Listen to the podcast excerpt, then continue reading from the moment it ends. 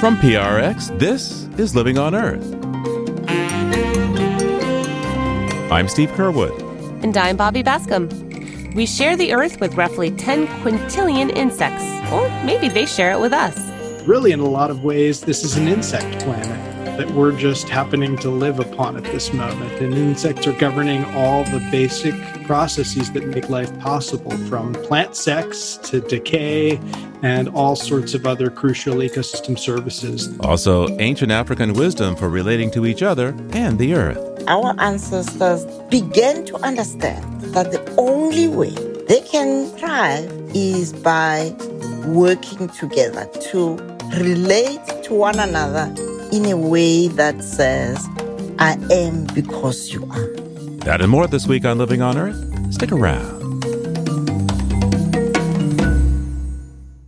From PRX in the Jennifer and Ted Stanley studios at the University of Massachusetts Boston, this is Living on Earth. I'm Bobby Bascomb. And I'm Steve Curwood. Modern society has yet to record all the species on our planet, but we do know that the 1.3 million we've registered so far represent just a tiny fraction of the abundant life on Earth. To make it easier to identify species, the International Barcode of Life Consortium is using a technique known as DNA barcoding. It can give a quick readout that tells whether a sampled organism is known to modern science, and if not, provide a marker to register it as a newly discovered life form. Paul Hebert is the molecular biologist who developed DNA barcoding. Paul, welcome to Living on Earth. Yeah, thank you, Steve. So take us through the process of, of DNA barcoding. You find an organism you want to identify, and then? Well, I mean, you might just touch it, would be the simplest thing, and pick up enough of its DNA. I suspect you wouldn't like me to do something more destructive with you, so simply touch you, and I would pick up enough DNA off your surface. Uh, any vertebrate, but in the case of smaller organisms where we may be prepared to sacrifice them and where we want to have a voucher specimen uh, in a collection that we can look at and photograph and analyze in other ways, we might remove a tiny uh, piece of tissue. If it were an insect, six legs, remove one of those legs and extract the DNA from that. That's a fairly simple process. Uh, when you do that DNA extraction, of course, you get all of the DNA in the genome. In your case, it would be about 7 billion base pairs. In the case of uh, an insect, it might be 500 million base pairs, and we just want to read 500 of them and you can think of the whole genome as sort of a book of life, and we want to read just one of those pages. So to do that, we use uh, the polymerase chain reaction, which basically Xerox copies a selected page in that much larger book of life. And uh, that prepares us then, once we've got many copies of it, prepares us for doing the next stage, which is uh, sequencing the DNA. And that delivers the barcode record. Now, when somebody identifies a species and generates that barcode using these techniques, where can that information go from there and what can it do? Well, I mean, of course, that was the first thing we we uh, saw coming was a very large number of records.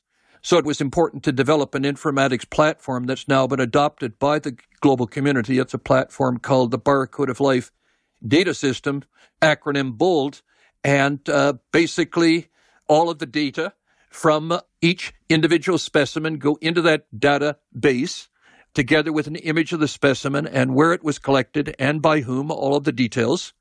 And so let's say you begin by sequencing an American robin. Next time you were to encounter a feather on your lawn that happened to derive from that bird species, you would get a connection to that reference sequence in the barcode uh, library in bold.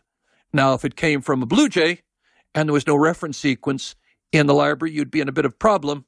But the idea is to build up this reference library so it has representative sequences for every species on our planet. And that's what we're in the process of doing now.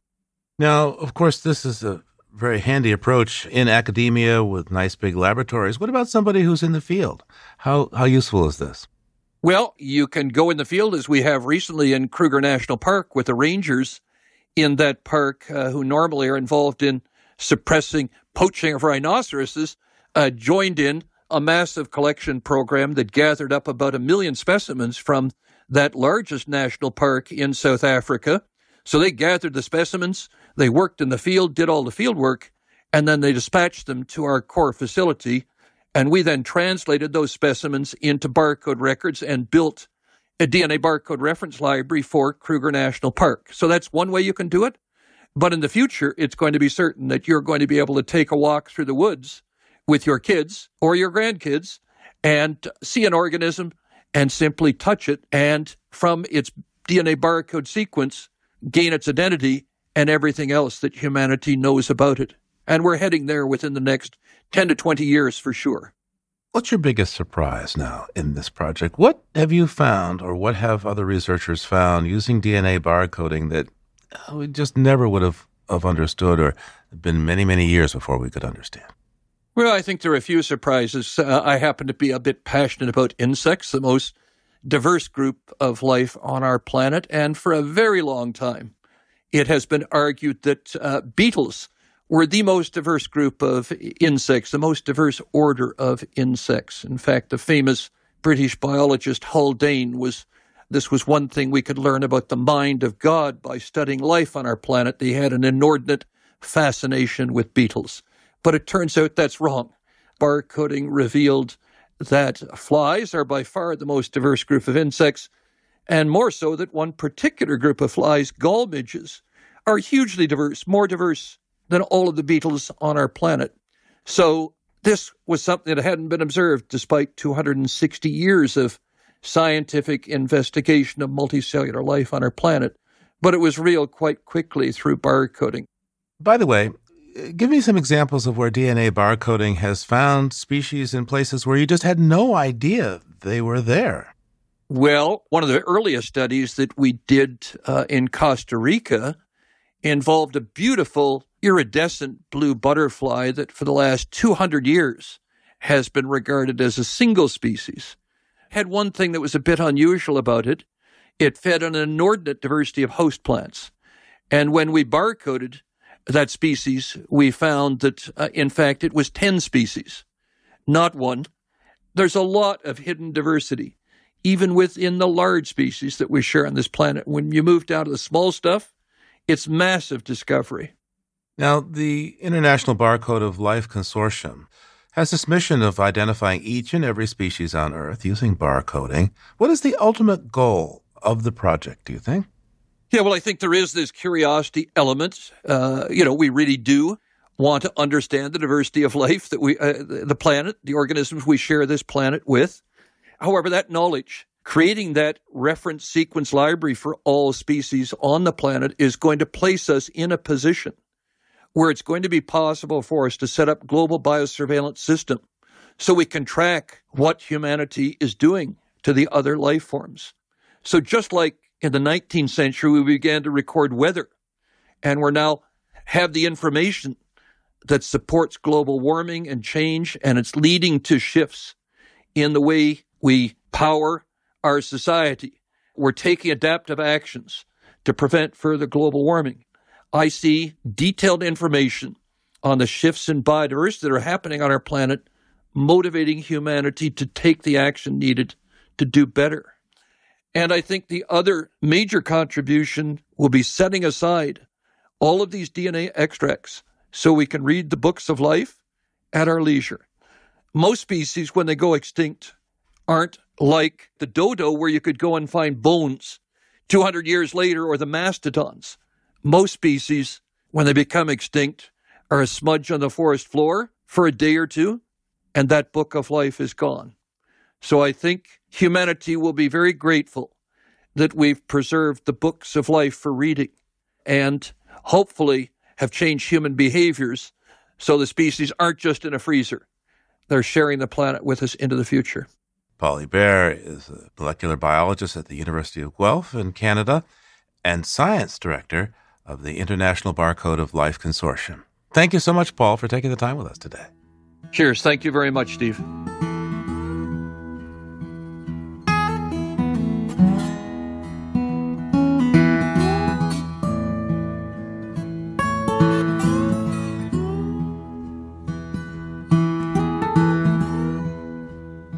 Isolating during the pandemic put a spotlight on the challenges of parenting in the absence of childcare.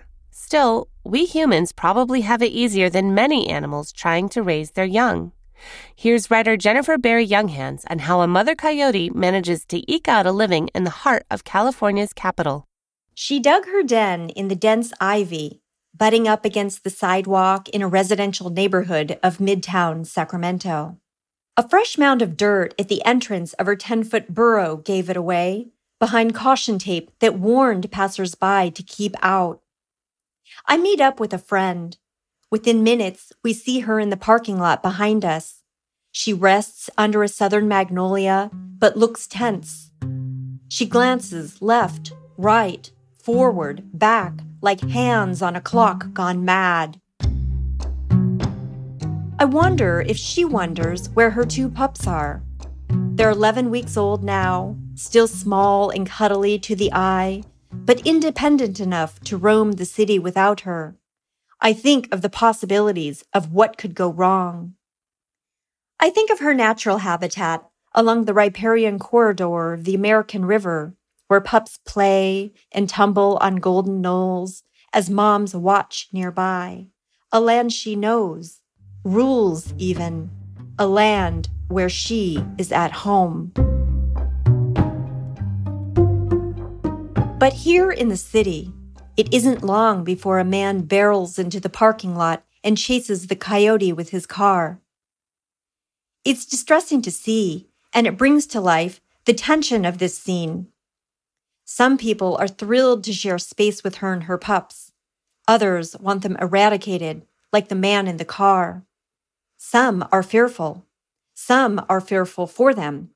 And others pour bags of cat food on the ground, unintentionally habituating her to this booby trapped urban setting.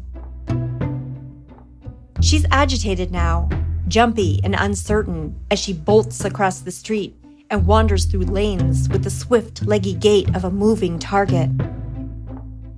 She locks eyes with me as she moves, and I swear she can see through me.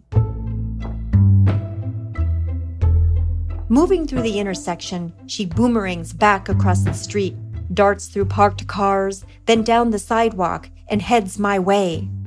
She sees me and ducks into overgrown landscaping. I spot her again about 20 minutes later, grabbing a few mouthfuls of cat food. Something startles her.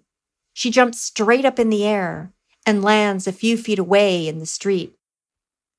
I think about my choice to come see her, to bear witness to her experience, but my good intention is stripped down naked. I'm just one more encounter she must gauge and respond to in this calamity of human activity. State laws say she can't be relocated. Even if she could, she may not find adequate food or water. And if she's moved to a dominant coyote's territory, he may attack her and kill her pups. So the plan is to keep the peace between man and beast, discourage her presence, and hope she returns to wilder land. It's unlikely this will be the last time a coyote makes her den in Midtown. We see them more and more commingling in the spaces we call home. I wonder if one day we'll mirror London, where wild red foxes that live among the urban neighborhoods are as common as cats lounging outdoors and people walking their dogs. But for now, we have no unity among our understanding of these animals or in our ability to live in harmony with them. Eventually, I go home, and her struggle continues on. Writer Jennifer Barry Younghands with her essay Midtown Coyote.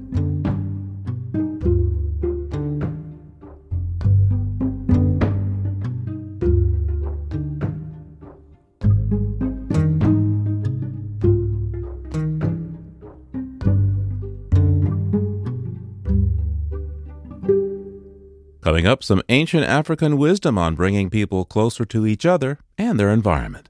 Keep listening to Living on Earth.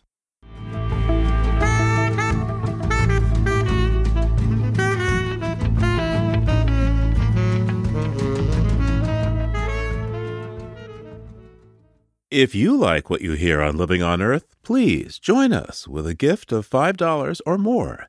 Just go to loe.org and click on Donate at the top of the page. And thank you.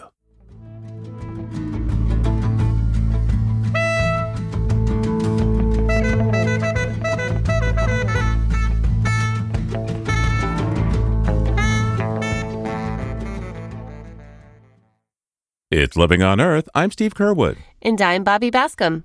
We travel now to Connecticut with Living on Earth's explorer in residence, Mark Seth Lender. The herring gulls are circling. They wheel and wheel as they move down the shoreline, calling, Look! Look here! Look out! That's what their voices mean. Thin, uncertain, a frisson that passes through the flock. It is impossible to see what they see. The sun is never awake at this hour.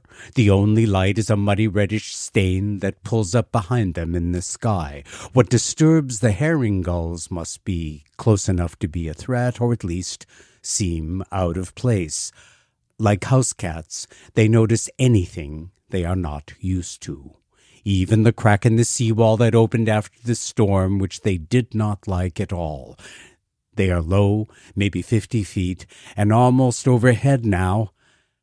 And there it is. Instead of up, I should have been looking down. Coyote on the beach. Young, thin, long legged, he looks more wolf than song dog, except for the lack of confidence. He glances over his shoulder at the gulls, and again, and then he sees me looking right at him. Coyote loses his trajectory and strays across the tide line. Salt water lifts in silver arcs from his paws, splashing down. It sounds like the clinking of glass. Other than this, he is silent, does not open his mouth, not even to gasp for breath, and continues, staring as he passes, then loping almost at a run. The gulls have given Coyote away. A human has found him, the thing he feared. At a large breakwater a hundred yards on, he bucks up and at the top stops and looks at me one last time, then turns down between the boulders and again onto the sand and settles into his stride going west at a steady trot until, in the grayness and the distance, he is lost from sight. The herring gulls disperse. Everything is back to normal. That's Living on Earth's Explorer in Residence, Mark Seth Lender.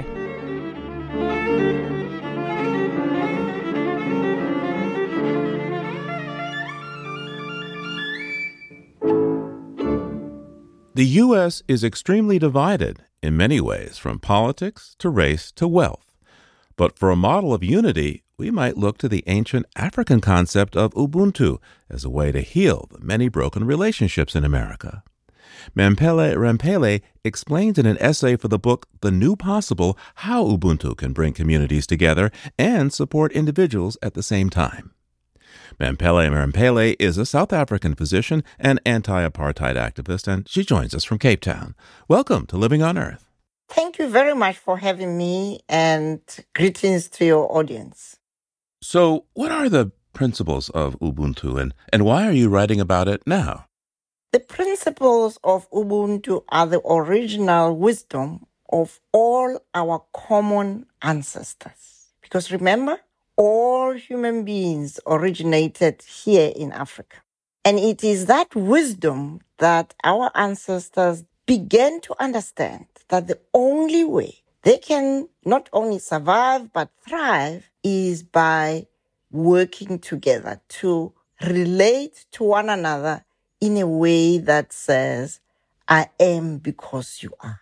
But also, they developed a very deep reverence for nature. So Ubuntu is not just about the interrelationships and interdependence between human beings, but also between human beings and all of nature's life. I am because you are. Yes, indeed. In a broader sense, What is this I am because you are? When I say I am because you are, I am saying to you, I will do everything that I know you need to thrive so that you can do the same to me because the best life insurance for any species in an ecosystem is contributing usefully to the well-being of other living species. In the essay that you wrote, you say that you learned the tenets of Ubuntu from your elders growing up in a rural South African village uh, in the province of Limpopo, not too far from.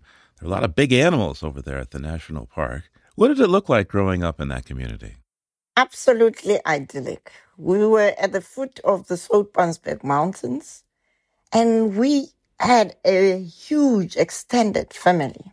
You were taught the values of Ubuntu, not by saying you must do this, don't do that, by being told, no, my dear child, a person does not do that. So not to live by the values of Ubuntu is defining yourself out of the family of human beings. And when you do something great, they say, ah, that's what a person does.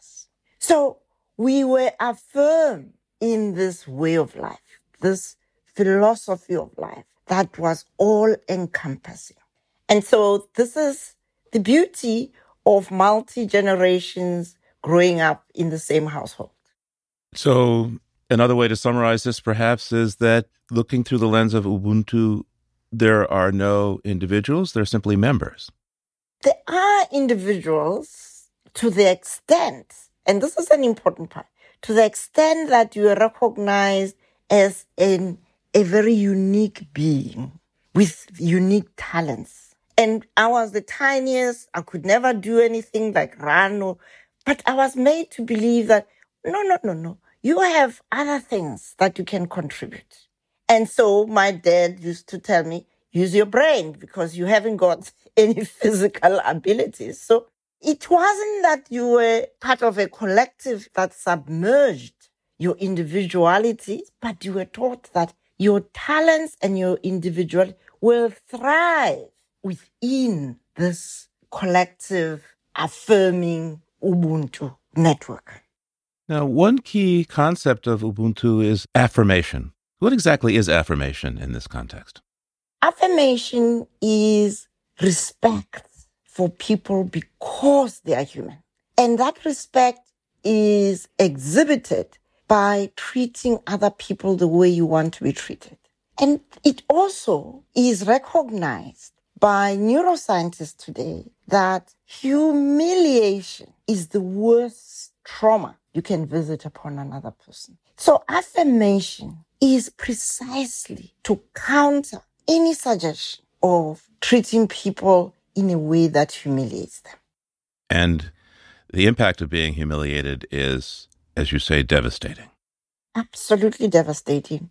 Because unfortunately, one of the consequences of it is that the person humiliated loses self respect, loses reverence for life. And because they are humiliated, they won't attack the attacker. They tend to attack those closest to them and they tend to attack people who look like them. And of course, there is a lot of self mutilation that happens, whether through drugs or through other forms of self destruction. Now, in your essay, you talk about how these things are passed from one generation to the next. How has humiliation had such an impact in Africa and, for that matter, in the United States for generation after generation? Who's been affected by this? The trauma of humiliation visited upon ancestors those many years ago through slavery and just bad treatment of other human beings gets patent into our genetic makeup. Without today's generations having experienced it, it gets awakened by any traumatic event. It's like the memory is in our blood, in our genes. And when we meet a traumatic experience, we remember and we react as if we are the ones who have just been enslaved or just been tortured. That pain endures from generation to generation unless, as we would say in my continent or in my country, it is ritualized into a healing process. Dr. Ramphele, you are perhaps one of the world's most famous widows, if I can put it that way. The father of your children was, was Steve Biko, one of the leaders of the Soweto uprising that began in 1976. He was killed viciously by the police the next year. How did the uprising in Soweto, which of course was key to the change in South Africa, how did this embody Ubuntu? Well, the uprising in Soweto was actually not led by Steve or any of my generation. What we did was to inspire young people to believe in themselves through the Black consciousness movement. And that movement was simply saying, you are a beloved creature of God. No one has a right because of the color of your skin to treat you any less than you should be treated. But you have the power to not allow what other people think about you to govern you. And it is a free mind that is the first step to freedom. So you can be able to say no to your oppressor. And that's what happened with those young people in Soweto. Now, how does that tie up with Ubuntu? Of course, when we say, I am black and I'm proud, we are saying everybody, whatever the color, what matters is that you are human. We gave up on mimicry and went back to our roots, re embraced Ubuntu, and allowed that to be a new way of being. So, the principles of Ubuntu, of course, need to translate by culture to culture. How do you think Americans could adapt the principles of Ubuntu to our own problems? The principles of Ubuntu are there in many cultures and in many languages. You don't have to call it that. But what you have to do is to recognize that deep down in all of you is that inextricable connectedness.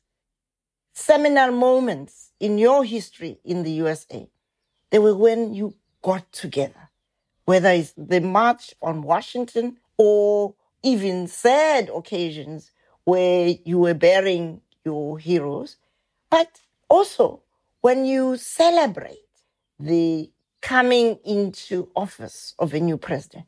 That's when the highest positive energy is in your country. Let's learn from that. We've seen the beginning of the arrival of a set of vaccines that will allow humanity to, to better combat this uh, pandemic. But of course, addressing the disease is only part of truly healing. What should the world be doing now to take advantage of how COVID has shown how perilous the human condition is with our present set of behaviors? I think COVID has opened our eyes to we cannot be healed, we cannot be well unless the ecosystem in which we are in, including the human community, is well. What the vaccine does is to give us a little break, an opportunity for those who are particularly the frontline workers to be able to help those who are already affected. But for the rest of us, if we get immunity, it's not the end of COVID. What scientists say is that we are likely to see more and more of these break ins from viruses that we have opened up their ecosystems by destroying the forest. We know that human beings and their immune systems function best when they feel loved, affirmed, and even in the poverty of material things. And so we now have an opportunity to reimagine a world where we see ourselves as part of nature. We are not saving nature. Nature will save itself. We have to save ourselves from this existential crisis by changing fundamentally the way we live, how we relate to one another, and how we relate to the rest of life. And that's the opportunity we have. So, before you go, Dr. Ramphele, what words of comfort or advice do you have for those of us who are the most vulnerable as the flames from COVID still rage? First thing to remember is that we are in this together and you are not alone. You may feel alone, but you are not alone. Your ancestors are with you, and those who are yet to be born from your line are with you. Second, you are valuable. You are important because you are such a unique creature and your creator is with you.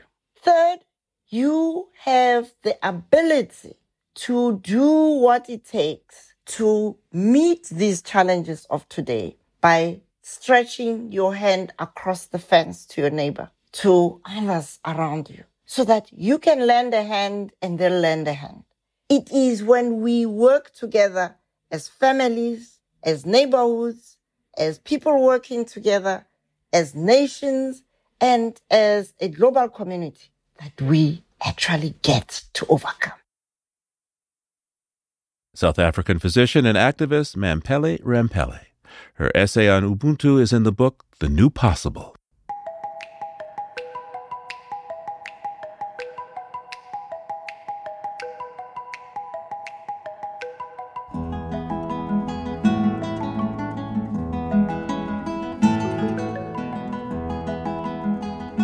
Coming up, from religious symbols to manicures, the many surprising ways insects feature in our daily lives. Keep listening to Living on Earth. Support for Living on Earth comes from Sailors for the Sea and Oceana, helping boaters race clean, sail green, and protect the seas they love.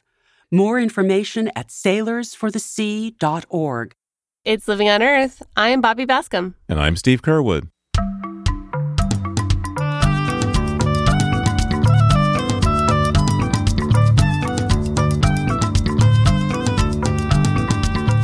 Time of year, many of us may be cursing the bugs that bite. But as BirdNote's Mary McCann reports, our tormentors are a delight for birds. A tiny Nashville warbler flies to its nest, a fat caterpillar clamped in its beak. Nearly all of North America's smaller birds, from this warbler to chickadees to thrushes, raise their young on insects especially insect larvae like this juicy caterpillar.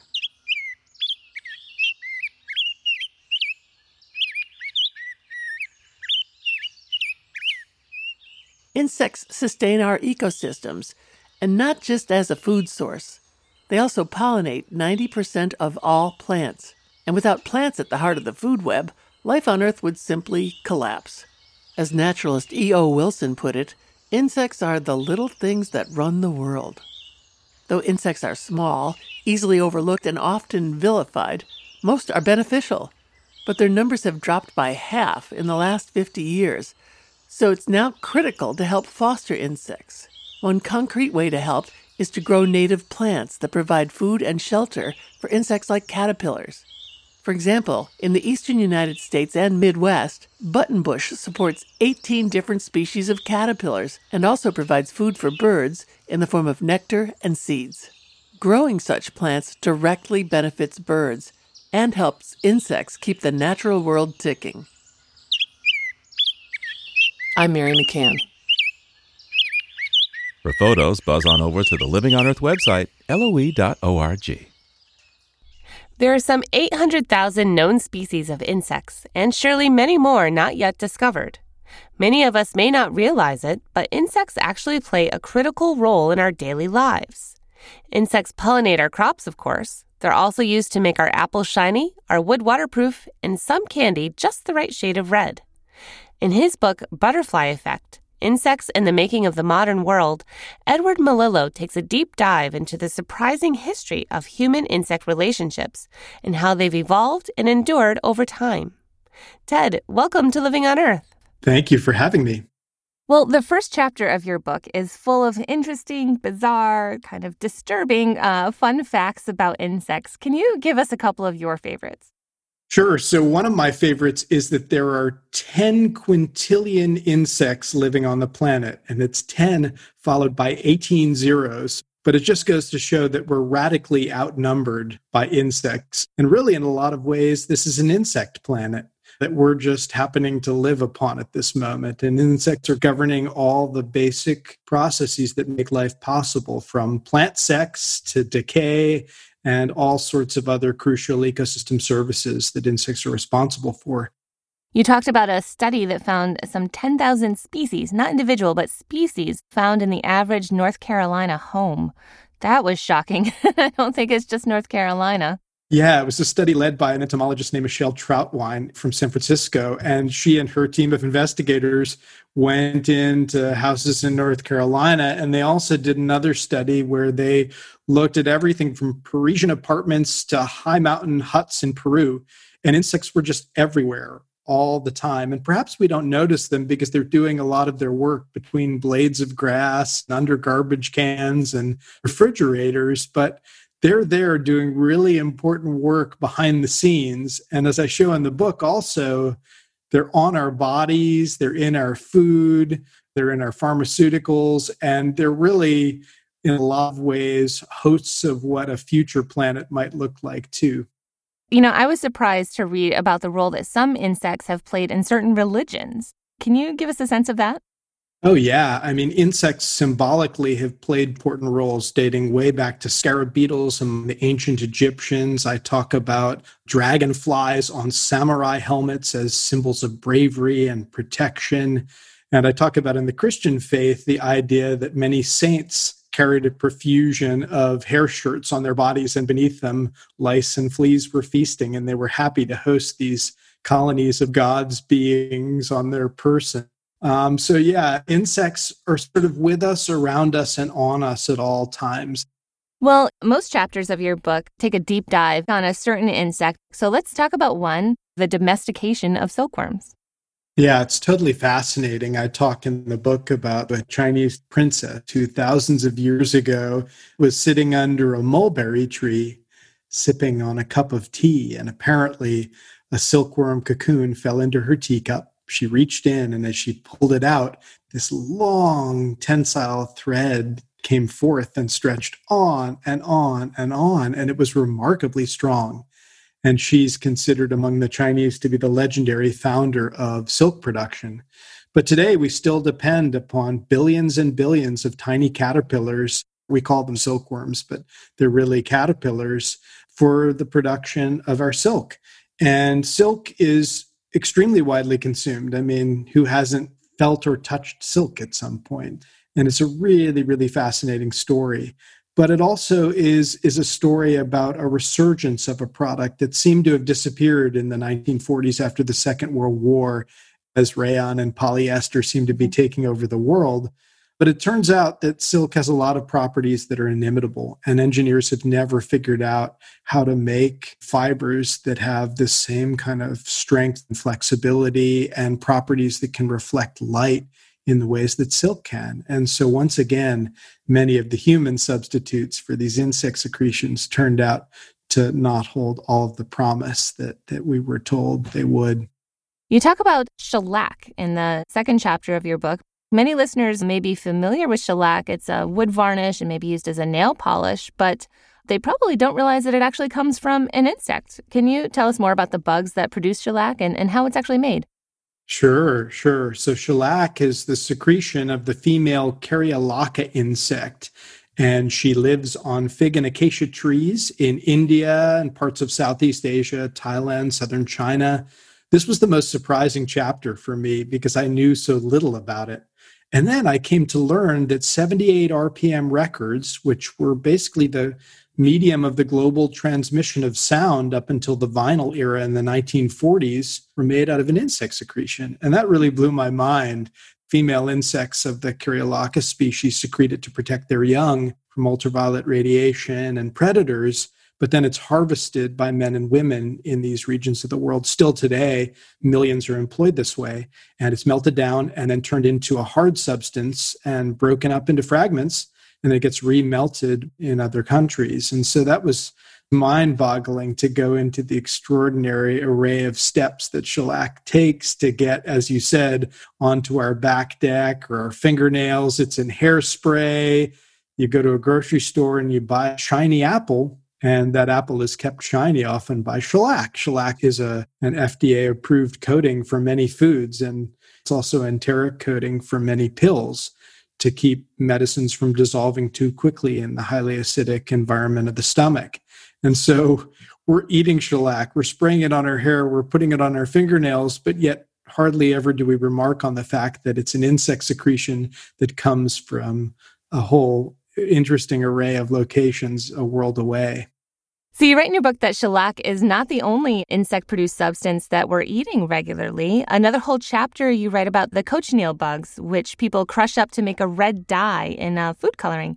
Can you tell us more about that? Sure. So, like silk and shellac, the other two commodities I focus on in the book, cochineal has an ancient history that goes way back to Peru's Paracas culture.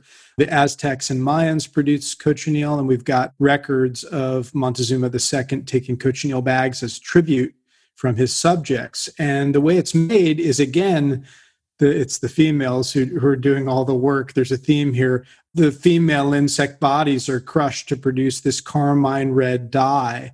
And the insects are raised on nopal cacti. They dine on the sweet juices of the inside of the cactus. And then the female raises her young, surrounded by kind of a downy secretion. But then it takes about 70,000 female insect bodies to produce a one pound brick of dried cochineal dye. And when Europeans came across this in 1500s after the, the Spanish conquest of the Americas, they just couldn't get enough of it because it has tremendous fixative properties. It doesn't bleed away and it creates a whole host of brilliant colors. You can combine cochineal with mordants that are basically different types of metals to produce deep sort of Corinthian purple hues, and you can produce these really bright scarlet reds and of course, for ecclesiastical vestments and royal robes, Europeans wanted red, the color of virility and Christ's blood. And so once they got their hands on this new source of red dye, it became the second most lucrative traded product in the Spanish Empire after only silver. And today it's made a resurgence and is used as a safe food coloring for all sorts of things from candy to fake crab legs to specialty cocktails. It's in everything, sausages, you name it, it has cochineal. And part of the reason for this is that many of the substitutes for these natural products that people came up with after the Second World War turned out to be toxic. So cochineal has made a comeback just like shellac and silk, in part because of the failures of substitution. And I talk about that quite extensively in the book. You know, for many Westerners, the idea of purposefully eating bugs can be, you know, kind of off putting. But uh, you write that many people, most people, are actually already eating insects, and not just in cochineal and shellac, as we've talked about, but in a lot of other ways. Can you give us some examples? Sure. So, right now on the planet, about 2 billion people on a regular basis eat insects. It's just a part of their regular daily diet. Almost every world culture, some insect dish that's central to their food culture. In Japan, eating zazamushi, which are riverbed harvested larvae, is very common. Beondegi in South Korea are silkworm pupa. I've eaten those and they taste a little like a cross between a peanut and a shrimp, I'd say. It was a strange but interesting new taste experience. In Mexico, chapulines, fried crickets and grasshoppers, a wonderful snack. I actually really enjoy those. But we're all eating insects. You may not know it, but I'm drinking a cup of coffee, for example. And the United States allows about 10% of the green beans that are brought into this country be insect body parts. Um, and if drinking coffee or tea, you're most certainly consuming insects. In peanut butter and chocolate, the FDA allows insect body parts. There are quotas for both of those as well. So if you consume any of these products on a daily basis, you may not know it, but you're consuming insects regularly. You know, you've always heard these stories of some bug crawling in your mouth while you're sleeping, but I guess it's a lot more subversive than that. you know, it's it's totally a cultural thing because, you know, just imagine I teach many Chinese students and they think it's so strange that North Americans eat cereal with milk. That is just the most odd combination to them, yet it seems perfectly natural to us. So it's worth reminding ourselves that there's no biological basis for a distaste for insects. It's very culturally conditioned. And we're seeing a lot of indications that maybe this is changing in the United States. For example, at Safeco Field, the, the field where the Seattle Mariners play, They've got a restaurant there that's been serving up chapulines, fried grasshoppers, for years. And they're a bestseller alongside popcorn, peanuts, and hot dogs. So, you know, this may be the harbinger of things to come. Who knows? Yeah, that's the thing. I mean, people talk about insects as being the protein source of the future. And I think it is cultural. I have a friend, uh, she was in the Peace Corps back in the day, and she was going to go back to her village in Niger. And she was really excited because she was going back during locust season, which is a time when they capture the locusts, fry them up, throw some salt on them, and, you know, eat them like popcorn. And she was really stoked to be going back at that time of year. It's something people enjoy. Absolutely. And in many cultures, I mean, in much of southern Africa, eating mopane caterpillars called mopanis is very common. And it's a multi million dollar industry that gives protein to people where refrigeration is scarce. It can be a really important alternative. And I'll just give you one statistic for your listeners to think about. In the United States, to produce one pound of beef, it takes a thousand gallons of water and two acres of grazing land. To yeah. produce one pound of crickets, it takes one gallon of water and two cubic feet of space. And with the crickets, you get about three times the amount of protein, much more iron and nutrients. And essentially, these are freeze dried, pulverized, and turned into a high protein meal. I certainly think it's going to be part of the array of possible solutions for the future. Now, of course, perhaps the most well known and important insect for human beings is the bee. They pollinate on the order of one in every three bites of food. They're so important. Can you tell us a bit about the history of that relationship and uh, what's going wrong with it today? Yeah, so our understanding of pollination is a quite remarkable story in and of itself, and I delve into that quite a bit. One of the most fascinating characters that I came across when I was learning about how we came to know more about pollination was Charles Henry Turner. He was an African American biologist born at the end of the 19th century. And he was the first African American to get a PhD in zoology at the University of Chicago and the first African American to get published in the prestigious journal Science. Yet we know very little about him. He was unable to get a university job because he was black. And so he ended up teaching high school. He had no laboratory, no graduate students.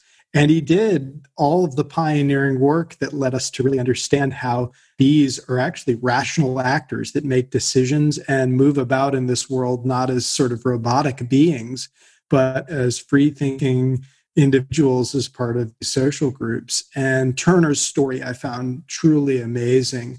Today, the real threats to bees, we talk about them as colony collapse disorder, seem to be coming from a variety of sources. One of them, though, and it's a big one, are a class of pesticides known as neonicotinoids or neonics. They're pesticides that mimic nicotine, which you may know of as, as one of the chemical secretions of the tobacco plant. But these chemicals that mimic nicotine are really wreaking havoc on bee colonies. Habitat destruction, climate change are big parts of it as well. But also, there's a parasitic mite called the Varroa destructor. It's got a very vivid name that has been hurting bee colonies as well. But neonicotinoid, this class of chemicals, really needs to be banned because we depend so much on bees for our fundamental existence on this planet. And it's easy to forget how much we depend upon bees. The almond butter that you might put on a piece of toast in the morning, that was all dependent upon bees, as is your morning coffee, your, your tea, many of the vegetables you consume on a regular basis, avocados, broccoli, you name it. Well, Ted, what do you suggest for someone that maybe wants to learn more about insects on a personal level? You know, many of us are trapped at home right now with a virus and a captive audience for taking up a new hobby. I don't know. What do you think of an ant farm or any other ideas that you might have? Yeah, so I've been raising silkworms with my seven year old, and we've had a remarkable time doing that. We purchased online for about $10 a bunch of little eggs. They showed up in a petri dish. There were about 250 of them. They looked like little poppy seeds. And we put them in a styrofoam chicken incubator, which cost us another $10 or so to keep them nice and cozy and they hatched and we've been watching them grow you have to feed them a lot because they eat about 10 times a day and it's remarkable to see them growing in front of your very eyes. But i also suggest just really helping kids become attentive to insects in their lives in other ways maybe than lice or ticks. You can listen to a cricket's chirps for example. And if you do that for 14 seconds and then add 40 to that number, you'll get a remarkably accurate reading of the temperature in degrees Fahrenheit outdoors. And that's because crickets are exotherms and they respond to the ambient temperature and they slow down when it's cold and, and go faster when it's warm. And we tried it with our porch thermometer, and every time we got within one or two degrees of an accurate temperature reading by simply listening to the crickets outdoors. So I hope the book, in some ways, and my work in general, creates more attentiveness to what insects are trying to tell us, both literally and figuratively, about the health of our planet. Ted Melillo is a professor of history and environmental studies at Amherst College and author of the new book, The Butterfly Effect Insects and the Making of the Modern World. Ted, thank you so much for all of these bug stories. Thanks for talking with me. I really enjoyed it.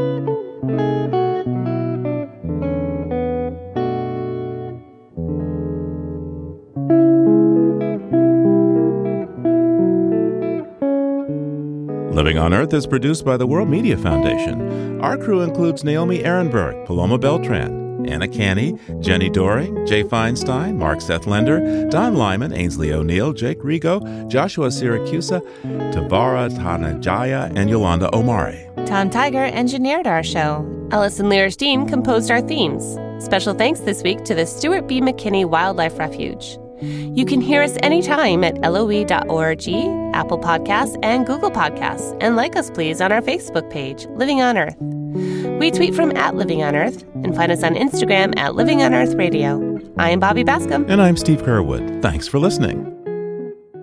Funding for Living on Earth comes from you, our listeners, and from the University of Massachusetts Boston, in association with its School for the Environment, developing the next generation of environmental leaders, and from the Grantham Foundation for the Protection of the Environment, supporting strategic communications and collaboration in solving the world's most pressing environmental problems.